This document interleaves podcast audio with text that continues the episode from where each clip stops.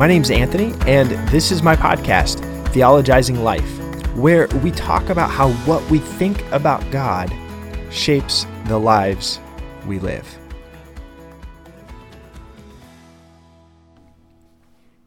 Hello, welcome to episode four of Theologizing Life. In this episode, I sat down with Brian Burke. He is the president of Wellsprings of Freedom International, a prayer and inner healing and deliverance ministry. And so we sat down and we talked about spiritual freedom, spiritual warfare, demonic activity, and a host of other things. This is part one of two. Part two will be released October 21st. I hope you will check out both part one and two. And uh, thank you for listening. Enjoy. Hello. Welcome to episode four. I'm here with Brian Burke. Uh, he is the is it president of Wellsprings uh, International, Wellsprings of Freedom International. Um, Brian, thanks for coming on. Uh, could you tell us a little bit about yourself? Uh, who is Brian in a nutshell? What's your story? Thanks so much, Anthony, uh, for the invitation to be here today. Uh, Brian is simply a, a, a, lover, a follower of Jesus, a child of God, a, a husband, father of a beautiful 11 year old daughter uh, pastor, a missionary, church planner who spent 12 years on the mission field in Russia, uh, involved in the work of evangelism and church planning and leadership training and development, theological education. Um, I just consider myself to be a kingdom leader and an equiper uh, who's been called and anointed by God to, to set his children free around the world. So that's Brian in a nutshell. That's that's pretty awesome. Um, and uh, just the range of experience, the cross cultural, the range of ministry experience is, um, I mean, more than maybe your your typical pastor sometimes gets, um, especially in the the time frame that you've had some of this experience. Um, as I mentioned, uh, you are the president of a ministry called Wellsprings of Freedom International.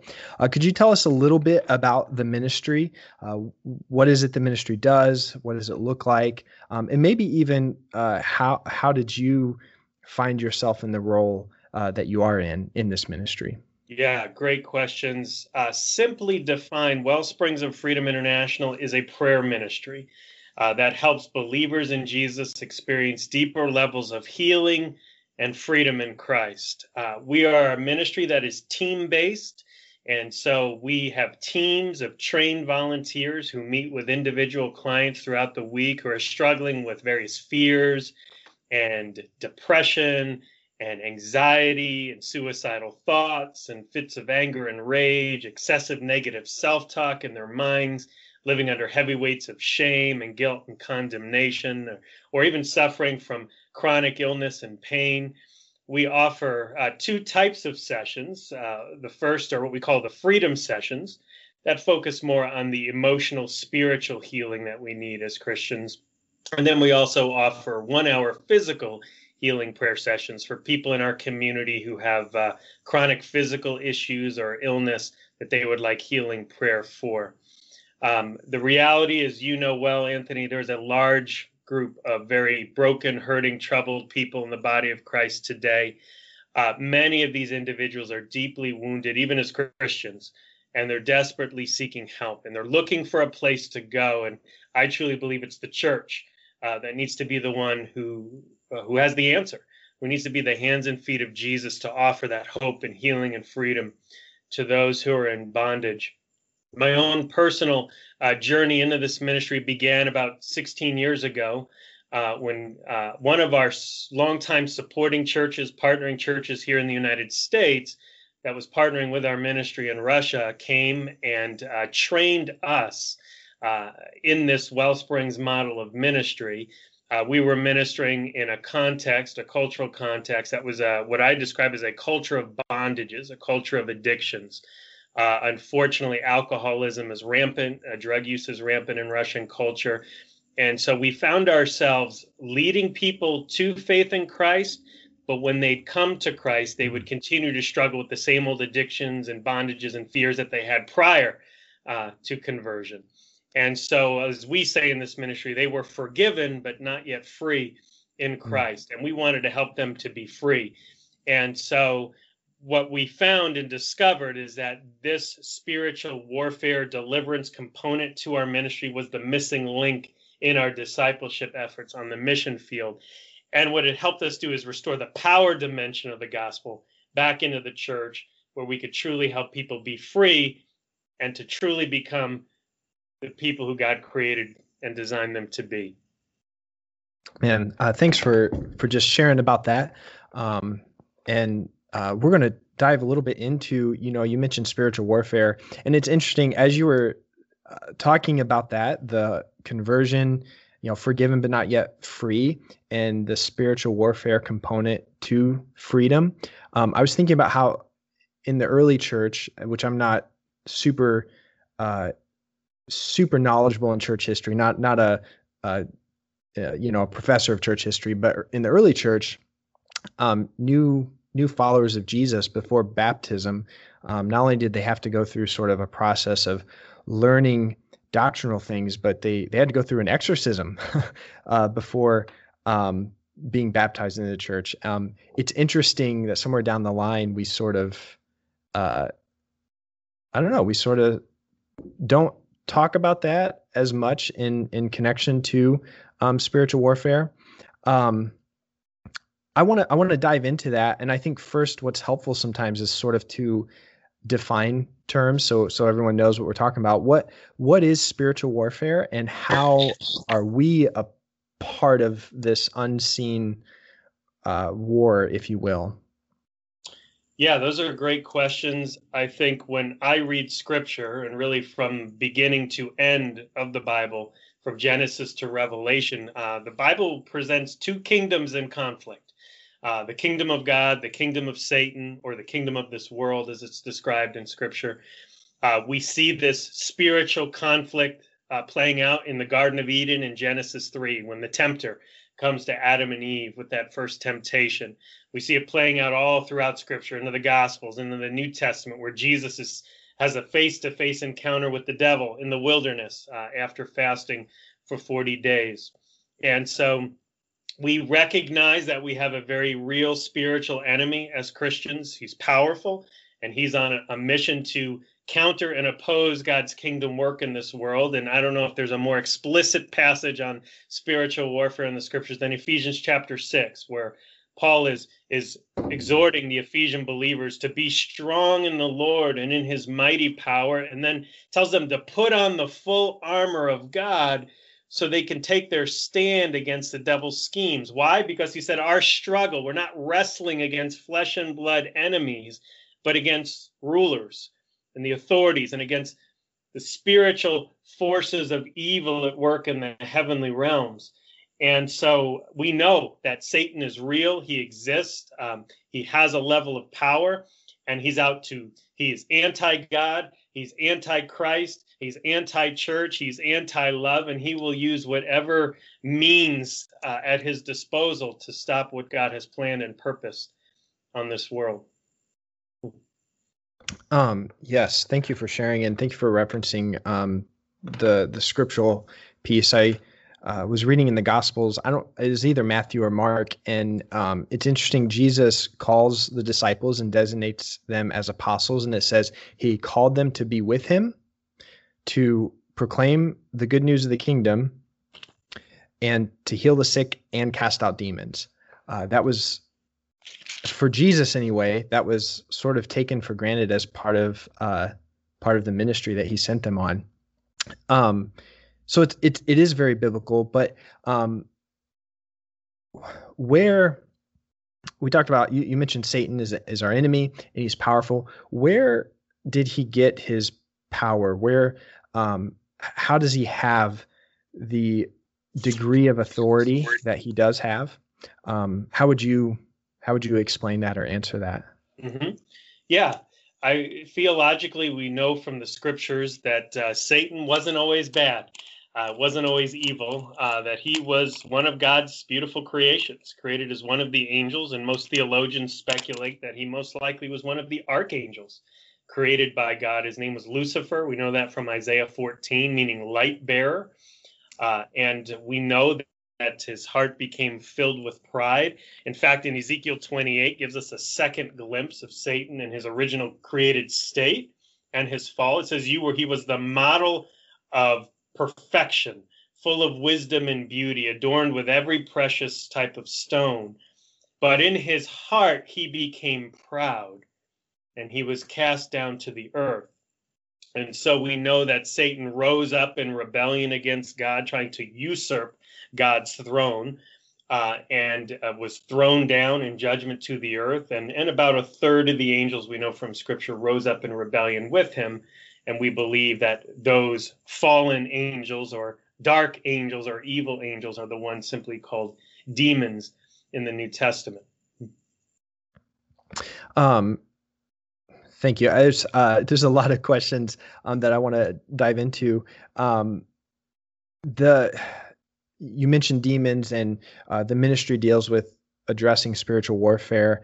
Um, could you sort of explain the difference between demonic oppression and demonic possession? Um, I think there's sort of this idea among Christians that you know once you're saved, it's sort of like your immunity shield or something like your immunity cloak from uh, being oppressed in very specific ways.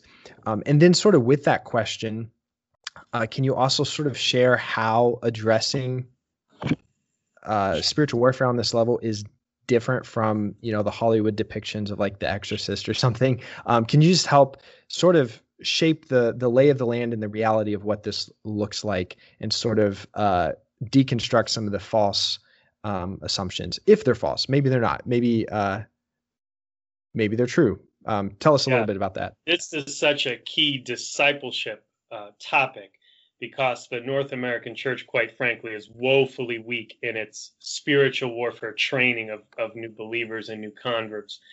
Um, as we've equipped and trained numerous churches, more than 60 churches now uh, in the U.S., we've run into a number of myths and misconceptions and misunderstandings about spiritual warfare and demonization versus demon possession. And so I'd love to be able to, to clarify that for us and our understanding of it. Um, we've been in some churches that believe when you come to Christ, uh, Satan leaves you alone, that somehow, some way you are immune to demonic attack. You don't have to worry about it anymore. And yet we know that from our experience, that just doesn't line up. That just doesn't hold true. And I would assume that's the same for, for the majority of Christ followers here in our own country and around the world. Um, let me unpack this scripturally uh, because that's what we love to do at Wellsprings of Freedom International. We always go back to the original Greek language of the New Testament to help explain terms and concepts, to use the terminology that even Jesus used or the New Testament writers used. Uh, we know in the New Testament the, the word for demon, the Greek word is daimon. There's a second word, uh, daimonion, uh, is a second noun, and there's a verb, daimonizomai, which literally means to be demonized. And so we see this in a passage such as Matthew 12, verse 22, when it says that there was a, in the NIV English translation, it says there was a demon possessed man who was brought to Jesus who was blind and mute. And Jesus healed him so that he could both talk and see. But in the original Greek, it literally says there was a demonized man who was brought to Jesus who was both blind and mute. And so we like to use the term demonization to describe how Christians can still come under demonic attack or under the influence of demons from time to time. This is distinguished from the concept of demon possession because the word possession is much stronger in the English language. Possession requires, uh, is often described as full ownership or control. It implies ownership or, or control. But we know as Christians, when we come to Christ, we are owned by God. We we are we belong to Jesus. We are the mm-hmm. property of Christ. Right. We're citizen of his kingdom. We are the temples of the Holy Spirit. And so to answer the question, can a believer be demon possessed? Our answer would be no. But if we asked it this way, can a believer come under the influence of demonic spirits or can a believer come under spiritual attack? Our answer would be yes from the scriptures. And we would describe it as being demonized versus being demon possessed. Now, there's many different things that lead to demonization, many different ways Christians can be demonized, and I don't know if you want to get into that yet, or if you had any follow up questions regarding that first. Uh, no, go ahead. Um, share a little bit of like what what does it look like? Um, uh, so, and one of my things I've thought about is sort of how in the garden um, we were created in God's image and given dominion. Um, and it seems some of the power dynamic at play is we abdicate our authority and dominion um, and sort of surrender over to Satan, um, and it needs reclaimed. Um, but yeah, speak to like how how can a believer allow uh, or even not allow uh, influence, uh, demonic influence, oppression. Um, what what does it look like for us to sort of uh, like I, have heard the term foothold to give a, a foothold or, or sort of crack the door open? Yeah, yeah, great question. I, I think of a passage such as Ephesians chapter 4, verses 26 and 27, where Paul, the apostle, says, In your anger, do not sin. Mm. Do not let the sun go down on your anger, and do not give the devil a foothold. What's interesting about the language Paul is using there, he's using the Greek word topos for foothold, which is the term for inhabitable space. Mm. So basically, he's saying, don't hold on to anger, don't harbor anger, don't let the day end without releasing your anger. Otherwise, you'll give Satan inhabitable space, a dwelling place in your life right? Which shows that that that mm-hmm. believers can be demonized. Even paul was making that connection between anger and demonization which is really interesting when you start talking about spiritual warfare. So in this ministry in our training there are seven what we call open doors to demonization or seven things that can open the door to demonic attack. And we group those seven things into three different categories things we can do as Christians that can open up the door, things that can be done to us, and things we can inherit from our families of origin. So let's start first that first category things we do. This includes things like willful sin in our lives, uh, different addictions in our lives, whether it be drug or alcohol use or opioid addictions or sexual addictions. Other things we can do are uh, occult involvement, uh, our involvement in uh, New Age practices or the occult or witchcraft or Wicca or Reiki or any of these practices that are so popular in our society can become a wide open door to allow demons to afflict us to enter into our lives. Uh, we were uh, two years ago uh, visiting and led a Wellsprings mission team down to the country of Haiti for the very first time which of course is is uh, a center for voodoo and occult activity and uh, the stories we heard while we were there and in the freedom sessions we led for Haitian believers were absolutely heart heart wrenching. Uh, most of them had grown up in families who at least had a family member who was a voodoo priest or deeply involved in voodoo and had cursed the family, and the entire family had had suffered as a result.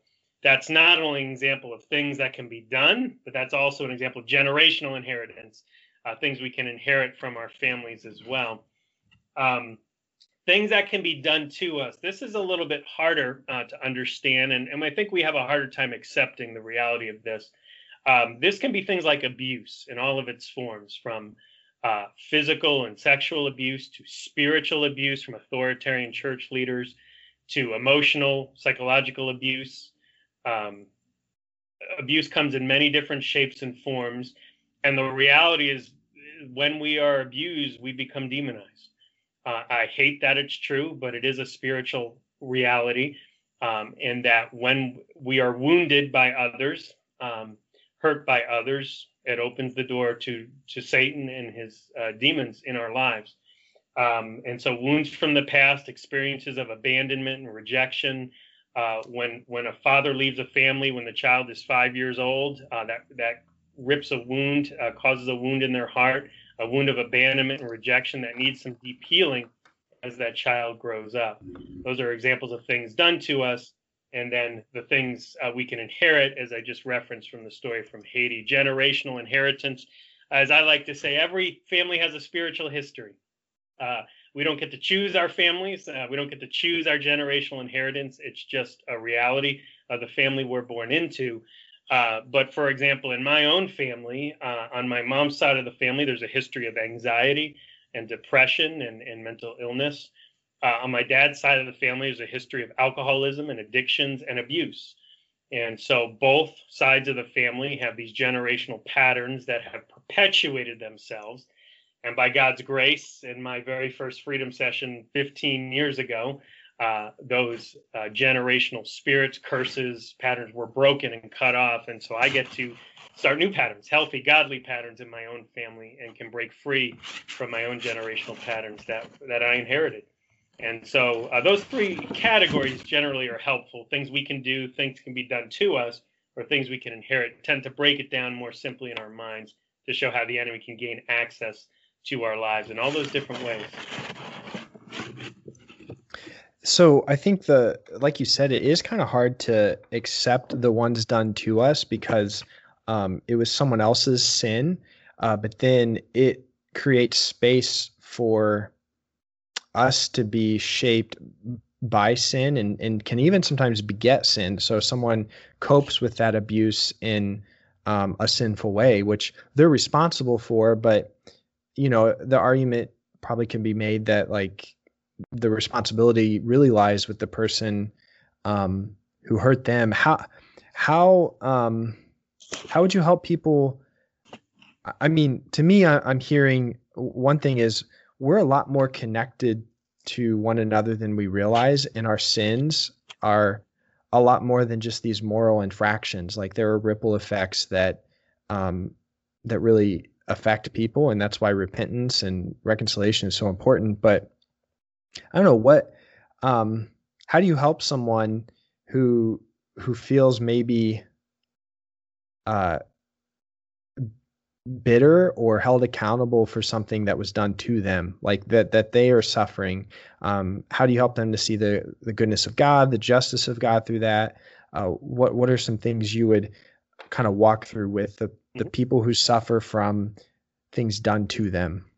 Yeah yeah, it's a really good conversation to have. I would I would start by saying this: uh, sin doesn't just have an individual effect on a believer; it has a corporate effect on all those around that person. And so, in other words, sin isn't just individual; it's corporate uh, in its consequences. And we see this playing out in in the ways, different ways we're wounded and hurt in our lives. And so, for example, if we go back to the five year old son whose father leaves the family for another woman, um, there's a wound of abandonment and rejection that's created in their life. It wasn't the five year old's fault, but I can guarantee you Satan will come along as the accuser and will begin to accuse and lie to that five year old boy to tell him it was all his fault, mm-hmm. that it mm-hmm. must have been something he did that caused dad to leave the family. Uh, we see this pattern over and over and over again in our freedom sessions. Satan's the father of lies, he's the accuser. So it makes sense that he would lie to that way. So it wasn't the five year old boy's fault, but that wound of abandonment is kind of like the garbage, the emotional garbage that Satan loves to feed on. In fact, we have a saying that demons are a lot like rats. Mm. Remove the garbage, and the rats will leave easily. Okay, so let me illustrate this. When my wife and I were serving living in Russia for many years, we lived in a big apartment building in a large city of 400,000 people. Our apartment building probably had uh, several hundred people living in it, small apartments. And behind our apartment building, in the middle of the city, were a group of dumpsters. Now, there were two outdoor dumpsters for several hundred people. And you can imagine those dumpsters would be filled up in about two days uh, after they were emptied. So, what would happen come day three, four, five? All of the dumpsters would overflow, the trash would be laying on the ground, and then guess who comes along? The rats, hmm. the animals, to begin to feed on the garbage. I want to present to you that demons are a lot like those rats that feed on the garbage in our lives. So when that five year old's abandoned, the demons enter in begin to lie and accuse that boy, even though it wasn't his fault. He did nothing wrong. They're feeding on the garbage inside the rejection, the feelings of abandonment, unwantedness, of being unloved. And until that garbage is removed, the demons have a right to be there. Okay? So it's not, doesn't seem fair. It's not his fault, but that's the spiritual dynamic at work uh, in his life. Now, the other thing I'll share is that uh, part of our teaching is about actions versus reactions. So, in other words, while the action committed against that five year old boy was hurtful enough, sometimes our reactions to the abuse, our reactions to the rejection or abandonment are even more damaging to us emotionally and spiritually. So the abandonment was hurtful enough, and now the five year old boy becomes bitter and angry at dad. They harbor resentment. They become, they, they hold hatred in their heart towards dad. They begin to be filled with rage. And all of a sudden, these negative emotions and the demonic oppression attached to those emotions makes a bad situation worse. And so their reactions have exacerbated the condition and that's how Satan gains footholds in our lives. And so it's not just about the actions, it's also also has it's also connected with our reactions as Christ followers. Godly reactions eliminate demonic influence, but ungodly sinful reactions can open the door to greater demonic influence.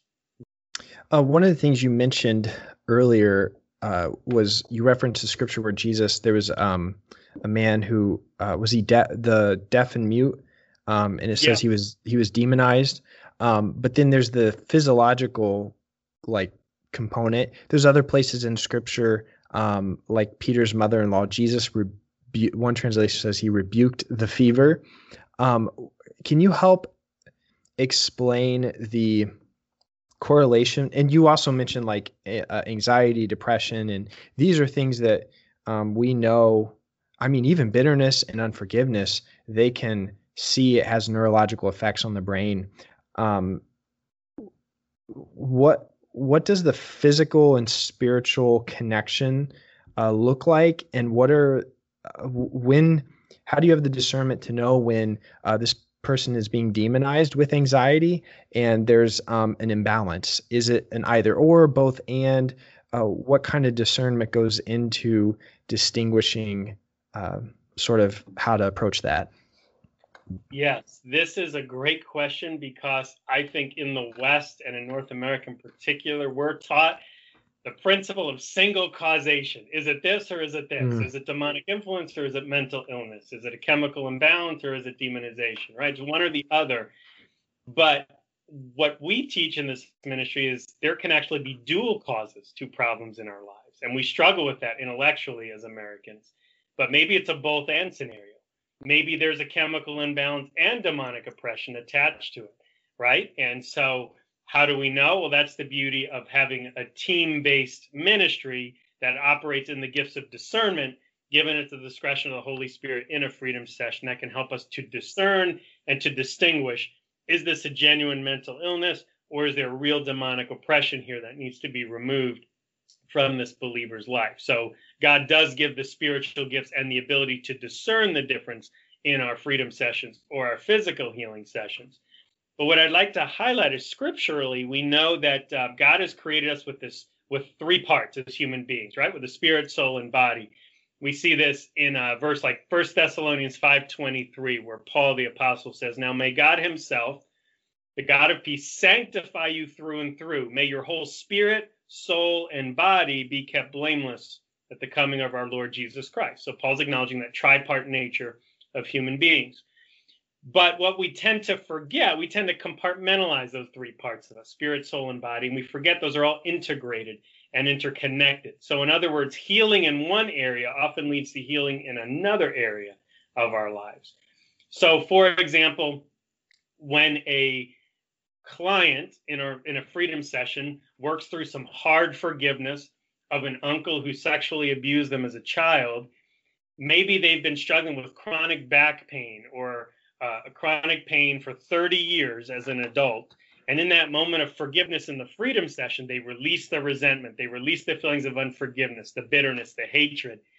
And all of a sudden there's this chain of unforgiveness that chain of bondage that's broken in their life. Sometimes they experience miraculous physical healing.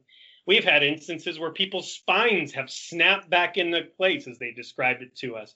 We had a 60 year old man grow an inch and a half in a freedom session when uh, when he forgave his abuser the team laid their hands and anointed him with oil and prayed for physical healing he said i felt as if my spinal cord snapped back into place he went back to the doctor the next week, and the doctor confirmed he was an inch and a half taller now than before his freedom session. You know, the last time I checked, 60 year olds don't grow anymore. Yeah. That's he wild. did. Us, God still heals today. But that's an example of our spirit and soul being connected with our bodies, right? And healing in one area, leading to healing in another area. If we use the example, if we go to Luke 13, uh, Jesus walks into a synagogue and he encounters a woman who had been crippled by an evil spirit for 18 years. You remember that story? Mhm. She was bent over double and couldn't straighten up at all. Now, what's interesting to me is Luke, the gospel writer, is a trained medical doctor by profession. So I find it most interesting that here Luke, the doctor, is diagnosing this woman's condition not as a physical one, but as a spiritual condi- condition. So Luke, the doctor, is acknowledging this woman had been crippled by an evil spirit, which was causing the physical infirmity. And Jesus comes along and says, Woman, you are set free from your infirmity. He puts his hand on her. She straightens up, and Jesus performs a miraculous healing, and she gives praise to God, which outrages the Pharisees, by the way, because he healed on the Sabbath. But what that's showing us, and there's other numerous examples in the Gospels, that, that evil spirits even have the ability to attack our bodies and to afflict our health. And that is acknowledged by a medical doctor in the first century, uh, which is really interesting. So I feel like uh, as 21st century North Americans, in our intellectual sophistication, we tend to struggle with those spiritual realities, or at least belief in those spiritual realities. But that was very much a part of the first century worldview, and it's very much a part of the biblical worldview. And I think we need to get back to that as Christians in the 21st century. Yeah, yeah, I think that's great. The integrated, uh, we're integrated wholes, um, and and I think both the the church and the sort of the secular realm sort of reduce issues to either or um, because we can uh, we can know and understand certain neurological things and how they work. Well, see, it's obviously just it's all physical, or with the church because the answer is Jesus, and that's the remedy. It's it's either spiritual, but it would make sense that these things um, would have physiological affection uh, uh, effects, and uh, yeah, I mean, I've experienced it in my own life. Um, anxiety manifests in physical ways. Um, there there've been times where there's something in my life I knew I needed to uh, repent of, or someone I needed to forgive, and there were, uh, you know, physiological like not whether it's just as simple as a knot in the stomach or other things there's uh, we're integrated wholes